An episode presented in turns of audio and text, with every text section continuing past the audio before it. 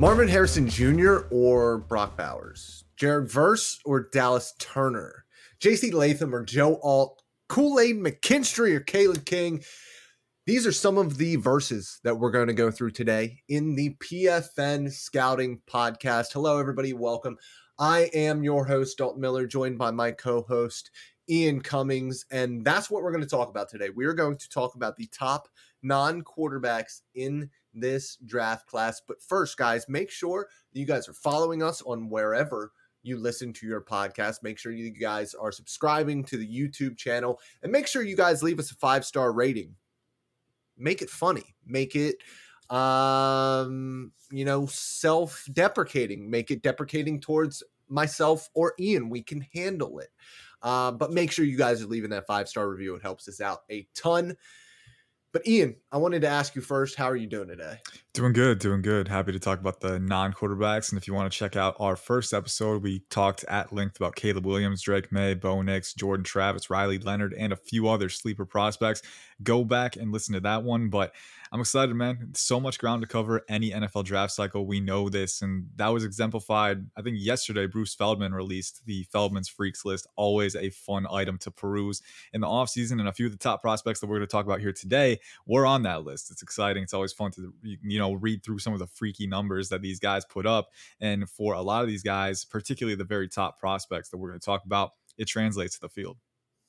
Yeah, and listen, these guys rarely live up to all of the hype that they get in Feldman's freak list. Uh, the, the numbers that usually come at the combine are a little bit lower than what they uh, are reporting um, coming from college. Uh, you get a, a little bit quicker um, start and stop on that 40 yard dash it feels, on those it feels agility like, drills. Like three off seasons in a row too. We've heard about a Michigan three cone that was like in the six four range, right? So dude, like the, every, the one that time. we're looking at this year is like what six one three or Yeah. something like that. Just Yeah. an insane number that there's like just no way it's going to happen. And if it does, we're looking at one of the freakiest freaks of all time. But it's like you know that Michigan is going to have a couple of guys that test out of the water. Penn State always has guys that test out of the water, and then Georgia's one of the funny ones where they're one of the best programs, if not the best program in college football. And they'll have some guys test incredibly well, and some guys absolutely poop the bed. And it, it's always amazing to me to see kind of who performs um, and who doesn't, especially from that college. But let's get into it. And I think we might have a little bit of a disagreement here to start. Um, listen, Marvin Harrison Jr. There's there's only so much that we could really say about him. Um, uh, we could go on and do an entire podcast just breaking down his game and what he does well. Um, it would take about five seconds to go through his weaknesses, but I feel very strongly that Brock Bowers is the freakiest tight end prospect that I have seen. And like you've said a couple of times in your writings and sometimes in my writings, calling him a tight end is a little bit disrespectful to him. Yeah, you can move him around wherever you want to. I think you know people harken, harken back to Kyle Pitts when he came out, right? I don't think they're they're not carbon copies. They're not even super close stylistically. I think Pitts was a little more fluid and you know a little more advanced as a route runner. But when you want to talk about a guy who can create after the catch or just dominate at the catch point against the defensive backs or linebackers who are two to three inches shorter at least, right? Brock Bowers is going to be that guy. You know his explosiveness is incredible when he has an open seam. You know he can get upfield very naturally, and then when the ball comes to him, you know he's got that catch radius, but he's also got the instincts, the sense of timing, vice grip hands at the point. And then if you get him the ball on short drag routes, right, or motions or sweeps or screens, you know he's got the speed to you know destroy tackling angles. But then at the same time, if you do get an angle on him, if you do manage to make contact, it's very hard for solo tacklers to bring him down because at 6'4, 230, he's got that grading play strength too. He can drag defenders behind him. So, you know, I think the separation aspect, being an independent separator, still working on that. And even then, I don't know if he has the hip flexibility to sustain an elite ceiling there. But the dude is explosive, he's physical, and he's a dominating catch threat. And those three things, man, it's so fun to think about what you can do with him in your offense. Yeah, so when I look at this, um, I, I don't know who will end up having the higher tape grade in the end. Uh, there are so few. I mean, even nitpicking knocks against Marvin Harrison Yeah. Jr. And we'll get into it a little bit. And he was obviously on Feldman's freak list. He was at number two. But I think the interesting thing about Marvin Harrison Jr. to me when I watch his film, it, it kind of reminds me a little bit, and we'll we'll talk about this a little bit later with Kool McKinstry as well. Um, I, I kind of look at him in a similar vein as I look to Patrick Surtain, and I know that they play different positions, but Patrick Surtain, he just never looked like he was trying very hard when he was playing. He was boring. He never looked like he was really putting on the Jets, but he never really had to either. When I watch Marvin Harrison Jr., I, I don't see a guy who is a, an absolute freaky, explosive athlete. I, I, look at somebody like a Ja'Marr Chase, and I think he's more athletic. I, I look at somebody like Justin Jefferson, who is more flexible. Um, but when you put everything together in the entire package of Marvin Harrison Jr., I think that's where you kind of see this dude is different. And I, I think when we look at somebody like that with that skill set who literally does it all. I mean, we, we talk about three level threats all of the time, but he has the size, first of all. He's six foot, what, three? Uh, he's over 200 pounds. Feldman is saying that he's uh, able to bench a ton of weight and he's a super strong kid as well. He's obviously the son of Marvin Harrison. So, like, he was born and bred to be a, a, a wide receiver. And I don't know how much better he'll get because he already is so clean but what you get right now is somebody who is going to right away be a top five level player at the NFL level. But I, I watch Brock Bowers and I see somebody who could be truly special in that Travis Kelce role. Somebody who, in the correct offense, and I think that this is really what it comes down to, he needs to go to the correct situation. And that's what makes the tight end position so difficult is there are only a handful of situations at the NFL level that actually know and try to feature a tight end in their offense. So getting in that correct situation is going to be incredibly important for Brock Bowers. But you saw it last year. I mean, he had what, like 70 catches in a college offense? It just doesn't make sense that he was able to produce the way that he did. He's 6'4, 240 pounds. He is a big dude. He's very strong. But what I love most about him, and I do think that there are some things he needs to do as a route runner to improve. But I saw very little wasted mo- momentum with mm-hmm. him as a route runner. And I think when you look at tight ends, there is a lot of gear down time. And I didn't see that with him. I think he's obviously not as fluid as um, a wide receiver would be just because he is holding another 30 pounds. But to me, he kind of reminded me of a more explosive version of somebody like Allen Lazard, who is that six foot four, six foot five, 230 pound dude. He is practically a tight end that is mm-hmm. just uh, named a wide receiver in nomenclature. So heck of a blocker uh, too. That's another. Yes, heck of a blocker too. Yeah. And and I think that's the kind of role that you can get with Brock Bowers. You put him in the slot, you put him outside as a wide receiver, but he's also a guy who you can put into motion as an H back and lead block as well. I don't want to see him lined up like George Kittle. I don't want him to be a forgotten bit in an offense like George Kittle is in San Francisco far too often. Um, but he has that innate ability at the catch point that is just that's what you want to see from a tight end like that. Mm-hmm. So, reading the tea leaves, we talked about a question before we came on air here. If you could only choose one, Marvin Harrison Jr. or Brock Bowers, who would you choose? I'm assuming you're going with Bowers here on how you're talking about it. It's a tough question. You know, I, I think when I look at just the landscape of the NFL, if I can have a Brock Bowers, there's only three or four of them. Mm-hmm. It, it's Travis Kelce, George Kittle, Darren Waller, Mark Andrews. Like that's it, really. The, uh, outside of that, you're looking at somebody who is a, you know a decent piece, a decent starter. They might catch 60, 70 passes for 800 yards. But Brock Bowers is that dude that can go for 1300 and, and 13 touchdowns. Like when you have that type of production at the tight end position, you have an ability to find wide receivers. You don't have the ability to find another Brock Bowers. And while I think it's easier for wide receivers to produce, I think Marvin Harrison Jr. will have multiple 1500 yard seasons as a pro. I think having that elite skill set at tight end is incredibly valuable for a team. Yeah, the multiplicity that you can give an offense, and I, I, I tend to sit on the fence a lot as an NFL draft analyst, but you're swaying me a little bit. I'm not going to lie. You know, it's it's a it's a close discussion between them. I guess my question is, and and we're talking about Marvin Harrison, how he makes things look so easy, and sometimes I feel like the reason he doesn't look as explosive or as fast is because of how easy and effortless he makes yeah. it look. Like there, 100%. there are moments on tape where he'll offset a defensive back at the stem and pry around him with that flexibility and with that precise hand usage. I think that's one thing that I really liked about his game. He's a pass rusher when he's working through those stems, man. He can swipe down, you know, he can use clubs and, and rips too. But then once he gets that step past them, he has the explosive capacity to create space once he stacks defensive backs. And I think, you know, what I was looking for from him, because being 6'4, 205, you know, naturally with those bigger guys, you look, you want to see that. You want to see that space creation ability. And I think he works one on one so often. You know, he's just so good as an independent separator. He doesn't always get the schemed touches in space that Bowers gets but he can create that, right? That's something that that does show up. I think the sink, the flexibility for his size is so special. Uh, and then at the same time, at the catch point too, I mean, the instincts, the hand-eye coordination, the hand strength, right, the ability to get yourself in position. Those are all things that he has to a special de- degree, to the point where you know it's it, we almost take it for granted how easy he makes it look right so it's a tough question for me because you mentioned it's really tough to find a brock bowers but I, I, think it's almost just as tough to find a wide receiver at the caliber of harrison in all of those areas and if you can get a guy who commands attention like that on the boundary at that x receiver spot you know there's so many RAC threats that you can put in space under the middle it's just to me it's a win-win situation whichever yeah. one you want to pick you're getting a blue chip player harrison is my top graded prospect right now but bowers is number four. He's in my top five, and I, am I'm, I'm willing to bet he's going to stay there. They're both special players.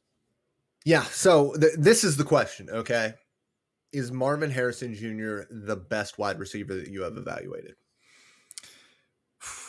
It's a tough one. And to be fair, my my sample size is not super big yet. I think I go back to Ja'Marr Chase with grading, and over the past few cycles, I've I've updated my grading scale a lot tentatively i'm going to say yes because i think you know i've never seen a complete receiver prospect as complete as this with the size that he has and i think the one thing that gets taken for granted is the athleticism and the explosiveness and i think he definitely has more than enough of that. So i think once you look at that physical foundation then it goes to the operational traits the route running the nuance that he has but then the flexibility too the explosiveness to stack after you've won one-on-one and then the ability to convert so consistently and so with so much authority at the catch point too. My one knock is that maybe he could be a, a better RAC threat, right? We haven't seen yes, a ton of that, but 100%. I think part of that is usage too, because he's just so good at being that guy who wins one on one. But I think me personally, what I look for in a receiver, can you create independently? Can you beat your guy one on one? If you can do that to, to the degree that Harrison does in every phase, you're going to get a lot of support from me. So I think it's close, but I think Harrison, I think the gap between Harrison and Chase as independent separators is bigger than their gap in a physical talent perspective. So I'm going to go with Harrison. I'm, I'm a huge fan of both guys, but Harrison to me is special. I, I would agree with that. I, I think, you know, for me personally, I had Jaylen Waddle as my wide receiver one. I love those types hey, of wide Waddle, receivers. Man. I love that. Um, but I think when you when you look at, at somebody like Marvin Harrison Jr., there's just there's so few weaknesses. He's going to grade off the charts for me. Uh, Brock Bowers will as well. Um, I think he'll end up being the highest graded tight end that I've had. Um, there haven't been a ton of, of, freaky tight ends come through the draft. Obviously, Kyle Pitts is one of them, but I think just Brock Bowers is a little bit more complete prospect overall. We are moving on from those two and we are getting to the defensive line. We are going to talk about Jared Verse and Dallas Turner, uh, similarities, differences. And I, I, think from what I've seen so far, and I've only seen one game of Jared Verse, um, but from what I've seen so far, it, it's a pick 'em depending on what you want out of an edge rusher for me. Do you want a guy who is going to have his hand in the dirt and play as a 4 3 uh, defensive end? Um, I, think Verse can also play outside linebacker. I think that he's athletic enough to stand up and rush from a two point stance as well. Um, but I think Dallas Turner is your you know, kind of Randy Gregory type, somebody who is going to be a stand up rusher, somebody who is incredibly flexible, explosive off of the edge. And I like some of the movement or the, the hand uh, fighting hand technique that he has as a pass rusher as well. So I think it's uh, maybe not the, the same kind of high end group that we've seen um, there are no Myles Garrett's in this class, but I think that those two guys at the top are both incredibly talented um, guys who kind of fit in the more modern mold of an NFL rusher, which is that 240 to 260 pound guy. These, guys aren't 275, 280 pounds anymore for the most part. There are still some defenses that that prefer those types of guys, but with the the rise of tight fronts and five man fronts, 50 fronts, uh, you're seeing a lot more outside linebacker types and a lot more speed to get off of the edge, and that's something that both of these guys bring. Yeah, for sure. Neither of these guys is is one of those prospects who, like you said, has the size and mass to be that all-encompassing alignment versatile piece on the defensive mm-hmm. line that that coaches crave. But you know, they both have their roles. And I think that, you know, one of the biggest differences for me, you know, you mentioned the hand usage. It's not that Dallas Turner has bad hands. He has good hands. Like he there's are legitimate bright flashes from him. And I think as we continue to see him grow within that role, it's only going to increase because, like you said, he's explosive. Uh, he's incredibly bendy too. I mean, the ability yeah. to sustain acceleration as he's pinching the corner and as he's using that ankle flexion is very impressive. And then he's got legit 34 inch arms too, you know, just off my estimation at least, man. The dude is long too. So that complete palette of tools very exciting in that stand up edge rusher role. If he has space outside to rush, you know, outside the tackle's shoulder, it's going to be tough for him to not shorten that corner, man, because he's just so tools rich. But Jared Verse's hand usage is just a tier above and maybe two tiers above. And that's not a slight to Turner that's just how good Jared Verse is right now. I mean, Jared Verse is always so intentional, so violent with his hands. He can stack quick counters around the apex. I think that multitasking ability is there with him to a higher degree there, than it is with Turner. And mm-hmm. he's not as bendy as Turner. I think that's the biggest thing that I saw you know, a little high hipped and sometimes isn't quite able to sink under, but he's still very explosive off the snap. The hyperactive agility and twitch, he's so good at using that and controlling it to widen tackles and then exploit that and, and convert power as well. So with Jared Verse, I think you're getting right now a more precise, a more surgical rusher who can really convert his traits into power, but then he's got the explosiveness, the agility to offset you and win with that space creation ability as well. So both very fun players in pursuit too. You know, I think the pursuit speed is something that gets overlooked, but these guys are rangy. They are high motor rushers. And whether you want a 4 3 defensive end or space rusher, a space OLB, uh, they both provide a lot of upside. So I think right now I've got Verse edge one, uh, Turner edge two, but I do think there is room for Turner if he can refine the hand usage, get a little bit stronger too. He's a little lean 100%. right now, but if he can do that, because there are reps where you know he will catch you off guard because you you you think you have him understood, you think you're like, all right, he's a finesse rusher, this is what he's going to win with, but then he'll just use his length and his burst to channel insane amounts of power and just knock tackles back, and you're like, I did not expect that, but that's where it is. So I think he's got that potential for sure.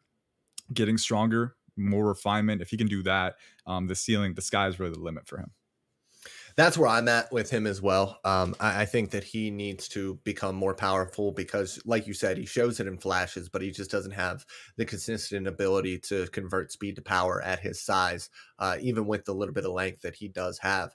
I think when you look at Jared Verse, I, I immediately went to Jeremiah Johnson or Jermaine Johnson yeah. right away.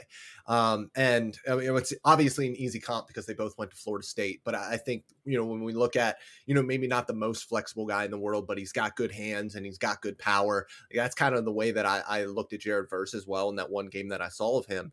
Um, just my immediate was Jermaine Johnson right there, or maybe an elevated version of Jermaine Johnson. Obviously, he ended up going in the first round, and Verse will probably end up going higher than that. But uh, it was really nice to see somebody who kind of looked familiar to me on the field.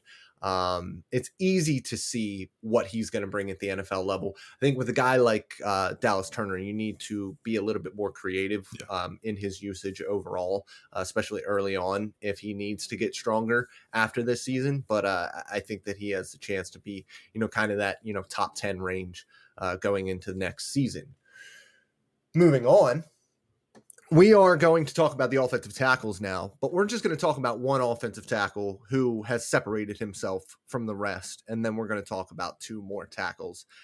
Let's talk about Olu Fashanu. Is it Fashanu or Fashanu? I I I I, I, I go with Fashanu just because it, it, rolls off the tongue a little bit better. We could get to the end of the cycle, and we it turns out it's been Fashanu the whole time, and we'll just have to adapt, right? But uh, that's that's uh that, that's usually how it goes. Sometimes you got to practice with some of these names, but Olufashanu from Penn State, definitely OT1 uh, on my board anyway. Now, there is some close competition. I really like JC Latham. Joe Alt is a guy that I'm a fan of as well with the upside, but to me, uh, Fashanu has the most complete profile when you talk about physical and operational traits. And he was one guy. We saw Harrison and Bowers on the Feldman's Freaks list. We also saw Fashanu. He had a 497 40 yard dash this past uh, offseason six foot six, over 320 pounds, phenomenal length, phenomenal frame. He's got that NFL build. I've seen some comp him to Laremy Tunsil, and I can definitely see that physical comp for him. Uh, explosive athlete. Uh, he's got special recovery athleticism and control with that athleticism too. But I think the most impressive thing for me You know, he's got the physical tools for sure, but with his hand usage and his technique and pass protection, he's so patient. He's disciplined. He's got synergy between his lower body and upper body. Uh, he's very malleable too. You know, he's able to adapt and recover when he needs to against stunts and you know guys who are using inside outside counters. And he's got independent hands too. You know, I think he can still improve a little bit. He's a young tackle, but for his age, incredibly impressive how he's able to use that strong inside hand to lock guys outside, combat rushing moves. And I think that in, in, tangent, in tangent with his balance, his his composure, you know, the athletic traits that he has, man, the skill set is so complete. And to me, when you can poke this few holes in a prospect's profile, especially the high value position like offensive tackle, that's a guy where you don't overthink it too much. You're like, this guy's got it. Uh, let's reserve him for that top 10 capital and let's move down the board. He is he is that good. Uh, and I, I would have had him as OT1 if he had declared last year for sure. Yeah, he's got everything. He's got the size. He's got the athleticism. He is so technically advanced for being a 20 year old. It, it, doesn't really make a whole lot of sense because, as somebody who grew up in Southern Pennsylvania, have mm-hmm. all of his buddies go to Penn State. I know what has come through that offensive line over the past decade or so, and it has not been pretty. And the coaching uh, of the offensive line has not been fantastic throughout this time. So to have a 20 year old who is in that same sort of situation at Penn State to be this good already is freaky. And, you know, on the freak list, it said he was 315 pounds last year, but it wasn't a good 315 pounds. He's still improving his body, and that just comes with being a 20 year old. Mm-hmm. You are a little bit lackadaisical in your diet most of the time. You're a college kid, you're just kind of eating whatever is around to, to stay 320 pounds. That's a lot of food that you got to eat um, and, and to do that and to get the diet down, to get the workouts in, to kind of you know, reshape the body a little bit going into this next year. You're looking at somebody who says that he's going to be bigger, stronger, and faster with another year of mm-hmm. experience. Mm-hmm. I think you're looking at a guy who is going to solidify himself as a top five pick this year. It's you look at the tape and you're like, wait a minute, you're saying you're going to be more athletic? You're saying you're yeah, going to yeah, be yeah. more complete? Like, wait a minute, what are we,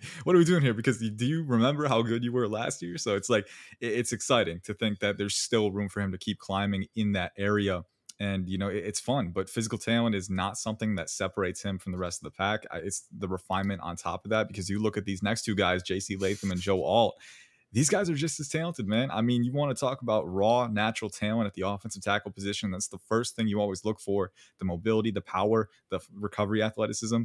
Joe Alt and JC Latham, man, I, to me, they are both extremely talented. Uh, I'll give my spiel on those guys, but I know you scouted the Alabama roster. You've got a mm-hmm. close look at Latham as I have. But what was your take on Latham? Because I know I was extremely impressed with the physical tools that he possesses. Six foot six, 330, looks like a freak athlete. Tell me what you saw.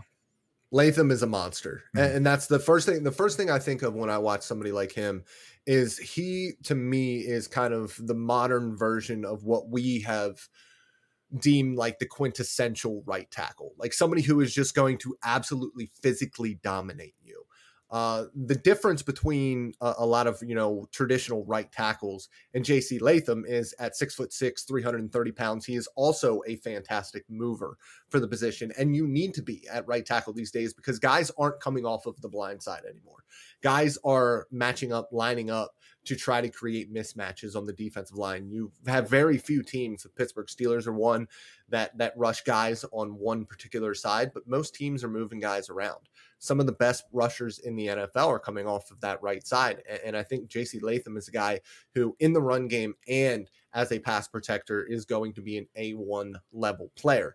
And it all kind of comes down to what do you need? And if he continues to improve his play a little bit, if he gets a little bit more consistent with his strike timing, I think that he could end up pushing Olu a little bit if you need a right tackle. And that's the thing. These days, you're you're you have that type of freedom to go for a guy like JC Latham over Olu if you need a right tackle because you don't know what Olu is going to look like at right tackle if that's what you need right away you think a guy like that that's a freak athlete can do it but going from left side to right side right side to left side is incredibly difficult. Everything is completely opposite of one another. So i think when it comes down to it if one of these teams needs a right tackle it wouldn't shock me at the end of the day if latham went before olu even though we both believe olu is the better prospect right now. Yeah latham actually graded very high for me. I was really impressed with the in particular the footwork. I think you know his ability to tempo as he's matching rushers he you know things that can be really hard for some offensive tackles because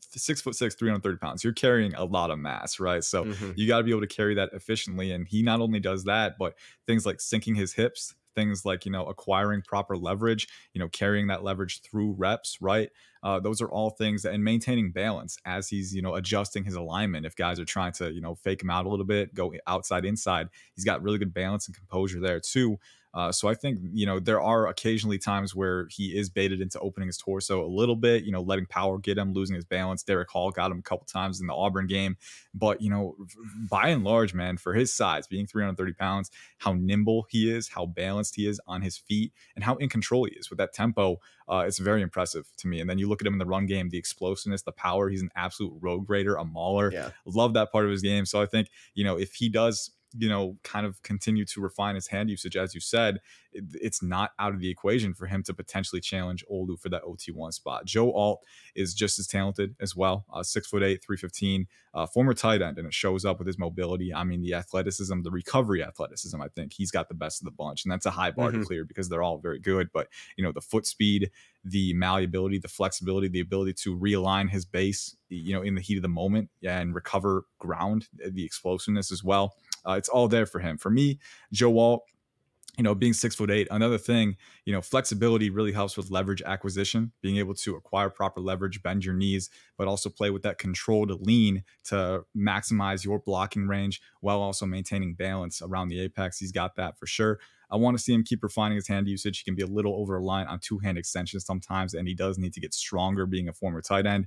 But again, I mean, the athleticism is something that really distinguishes him as a potential blue chip prospect, too. And that's exciting. You've got three really exciting tackle prospects at the top of the board and other guys too, like Kingsley Suamataia. We won't have time to talk about him, but from BYU, his explosiveness, his power. Yeah. He was on Feldman's Freaks as well. So, you know, a lot of exciting offensive tackle prospects. I think if you need an offensive tackle, this is a great year for you as an NFL team. Uh, there's a lot of talent on tap. So I'm excited to see what happens. But who have we got next? We got corners, right? Kool-Aid McKinstry.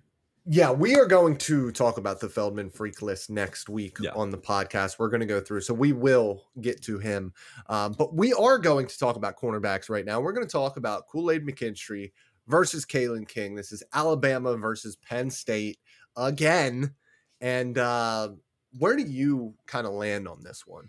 Yeah, I've got Kool Aid McKinstry as my CB one, and it's a pretty. It's not a. It's not a huge gap, but he does have some safety with that ranking. I think. Uh, you know, to me, there's actually three guys at the top for me. Kool Aid McKinstry. I've got Cooper DeJean graded slightly higher than Kalen King from Iowa. Uh, now, physical traits are something that I grade very highly, right? And I'm not saying King doesn't have physical traits, right? I think King is explosive enough. I think he is fast enough. I think he's very agile, very twitchy. He's a spark uh, out, out on the field when he's matching guys too. And when you see him come downhill a, as a support player, you know, people will draw comparisons to Devon Witherspoon from last cycle. Me personally, I try to avoid uh, successive player comps because they're so fresh in our minds. Sometimes we defer to that, but it does look similar. You're looking at a 5'11, 185, 190 pound corner, not the biggest guy, but he comes downhill with a ton of heat. He gives you everything he's got at the contact point. Kalen King wants all the smoke. I love the physicality. I love the untethered aggression that he plays with. And I think he's very good. Very he's got great zone awareness too. He's got great ball skills. I think enough explosiveness to work with. But here's the thing. Being an undersized corner, 5'11, 191 pounds, Cooper DeJean is 6'1, 210, right? Kool-Aid McKinstry is 6'1, a little bit leaner, but still very long. And I don't see a, a major discernible difference with explosiveness and fluidity. I think Kool-Aid has just as much fluidity in his arsenal, and he's very, very technically sound, very surgical, very well timed with his hands. And again, a guy who just swarms the catch point with his instincts, his spatial awareness. Uh, and then Cooper DeJean, too, I think he can be a little bit smoother with his technique at times, but he's another guy who's got that route IQ to jump passes. He's very, very good in run support with his size and play strength. And then he's explosive and fluid in space too. So, you know, for me, it's not about what Kalen King you know has. I think he has everything you need. But when you're projecting for a higher ceiling, I look at the guys with the superior size. I don't think they're lacking anything, you know, athletically that King has. I think that I think it's a very fun group at the top, but that's kind of where it falls for me. I think the higher ceiling comes with guys like McKinstry and uh, DeJean. And DeJean's interesting because he's still relatively new to the position. He yeah. came in as a as a safety. Um, well, that's what he played in high school. He also played quarterback and threw for like seventy five thousand yards. He also played mm-hmm. receiver as a freshman and as a sophomore, and he caught like 150 passes for like 3,000 yards as a wide receiver too. Cooper DeJean is a freak. Yeah. We, we, we can we can all agree on that, and it's going to be incredibly interesting to see um, how that works out. Just because of the the history of the white cornerback in the NFL, we haven't really had one since Jason Sehorn. It'll be interesting to see how his former teammate does in Denver, Mhm. but uh, it- it's not something that we are used to seeing yet. Um, but 6'1", 210, running the way that Cooper DeJean runs is going to be absolutely incredible to watch, especially when we get to combine time, because I think he's going to blow it up. When I look at King versus Kool-Aid, Kool-Aid reminds me a lot of Patrick Surtain. He's not quite as big, he's not quite as thick, he's not quite as athletic, but that same type of ease in everything that he does, the technical soundness, it's all there with Kool-Aid McKinstry. And I think the biggest thing that I look for when I watch corners is what happens when you get out of phase. What happens when you get beat? Where is your panic button? And he doesn't have a panic Mhm. button. And these guys that don't panic, these guys that stay within themselves, those are the guys who end up looking like lockdown corners at the NFL level. Um, we've seen it with Patrick Surtain. We've seen it with guys like Sauce, um, who, you know, when you watch Sauce Gardner in Cincinnati, it's like, is he going to be fast enough? Like, it, I don't see it. Like, I, he's just kind of okay. And then you see him at the NFL over, you see him, first of all, against Alabama in the playoffs, and he played out of his mind. And it's like, okay, yeah, he can actually run. He just never had to show it because he never freaks out. He's never out of position. So you never have to see that ridiculous uh, athleticism that he has. When you look at a guy like Kool Aid McKinstry, it's just all so smooth. Everything he does is so smooth. Everything he does is so technical.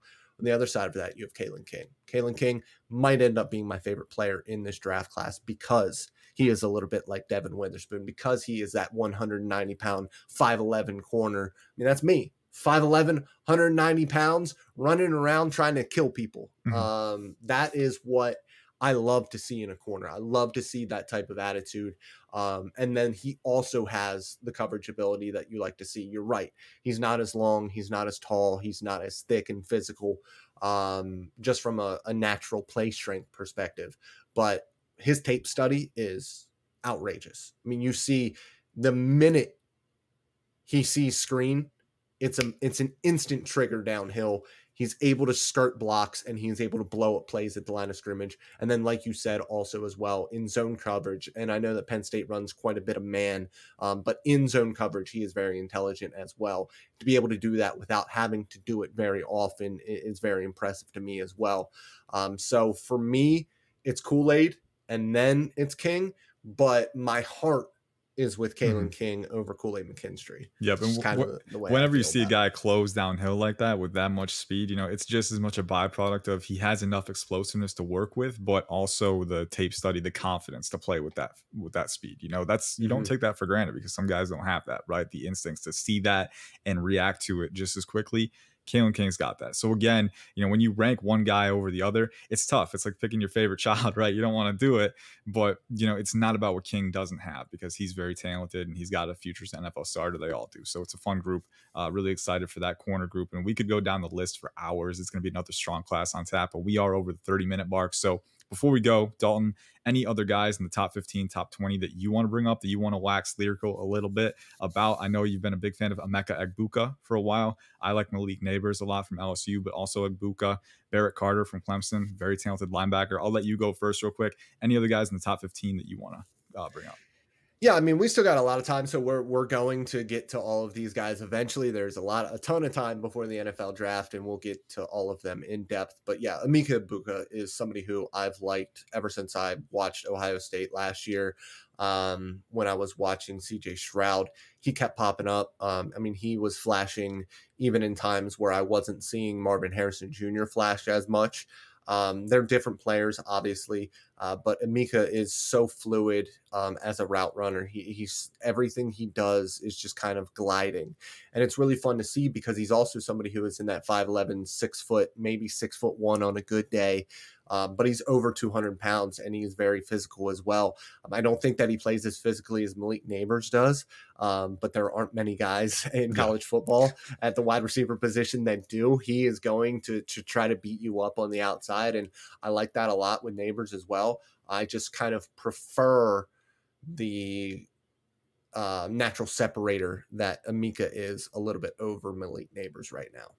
Yeah, for sure. And I, I agree. I think Nabers has a little bit of room to keep refining his route running. The plant and drive footwork can be a little more efficient. The route tree is a little more vast with Emeka Egbuka. I mean, he is mm-hmm. surgical against zone coverage. I love his spatial awareness, the efficiency with his spatial manipulation too. Very fun. But I mean, Malik Nabers, man, I mean, against press coverage, he is going to fight you. And then after the catch, too, I mean, this guy's like six one. He's under 200 pounds, and yet he's bouncing off of contact. The contact balance is absurd with him for a player of his size. And then at the catch point, too, the contortions that he can make, you know, the high difficulty adjustments that he makes without much strain at all. I mean, he's got that explosiveness, speed. He was another one on Feldman's freaks list. So uh, a ton of talent. And then, you know, across the board, man, every position you go to linebacker, that Clemson defense in particular, Barrett Carter, Andrew Mukuba very talented players, very fun players. Uh, the list goes on and on. So I wish we had more time to cover this entire top 20, top 25 range because there is so much to unpack. But we're going to leave that for next time. Dalton, send us off and let the listeners know what they've got on tap for next week. Yeah, so make sure you guys are sticking around because we are going to circle back around to the quarterbacks next week. And I think our Tuesday episode is going to be Feldman's freak list. I, I, think we should get to the freak list first. We can get yeah. to the quarterbacks in the the episode after that. Um, so that's what you guys have to look forward to. Make sure you guys are also checking out our first episode where we talked about the top quarterbacks in the 2024 NFL draft class. Make sure that you guys are following us wherever you guys listen to your podcast. Make sure you guys are following on YouTube. Leave us a comment on YouTube. Make sure you guys are giving us five stars on the podcast platforms. I love you guys. Until next time.